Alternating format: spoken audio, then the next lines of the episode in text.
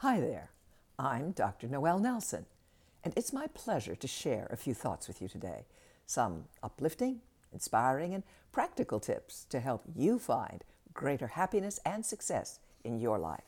Today's topic What now? Why me? You're driving down the freeway. It's a nice, bright, sunny day. You're totally minding your own business when pow, your engine blows up, and okay, you got out of the car in time, but now you're standing at the side of the road looking at your rapidly dying vehicle, thinking, now what? Why now? And why me?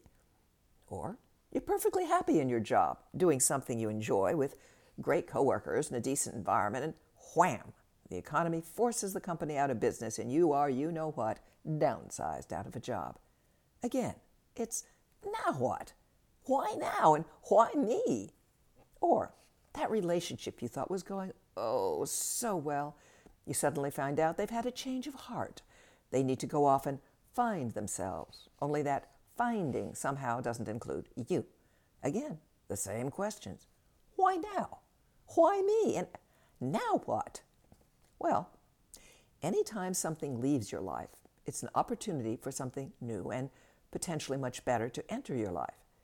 As difficult as it may be to see and appreciate the potential for something better when you're in the throes of your car or your job or your relationship falling apart, that something better is there, waiting for you to reach out to it when you are ready. And the way to reach out to the wonderful new is not by denying the hurtful reality of your loss, but rather by fully allowing your loss so you can genuinely and successfully move on. You see, the long term damage to one's life isn't caused as much by the loss itself as it is by our hanging on to the feeling of loss. And people generally hang on to the feeling of loss because they never allow themselves to really, truly get in touch with their feelings about the loss. Instead, they allow themselves to feel a little bit all the time, which means they drag the loss around forever, never leaving room for new to come in. If you are willing to deeply feel, mourn, and grieve your loss, then you will be in a position to fully release the loss and look for the wonderful new. So, how to do this? Well, step one having your world blow up in your face, especially when you thought all was going well, does feel awful. You don't need to get into the aw, poor me, ain't it awful part so much. The real feelings are what lie underneath the anger at your world blowing up, or at the person you hold responsible, or at the universe or the guardian angel that failed to guard you, at the world, at whatever it is you need to rail at. Allow yourself to feel the disappointment, the hurt, the sadness, and all the other emotions that hover, if you will, that underlie your hurt. Give yourself permission to mourn and grieve the passing of something important in your world. But put a time limit on it. You know, go deep, go deep, get all the help you need. Don't let it go on forever. Once you feel you have expressed all the feelings you had about the loss, then move on to step two. Open to the possibility of something new. You can't bring something into your life unless you first acknowledge the possibility of that something. And this could take some work.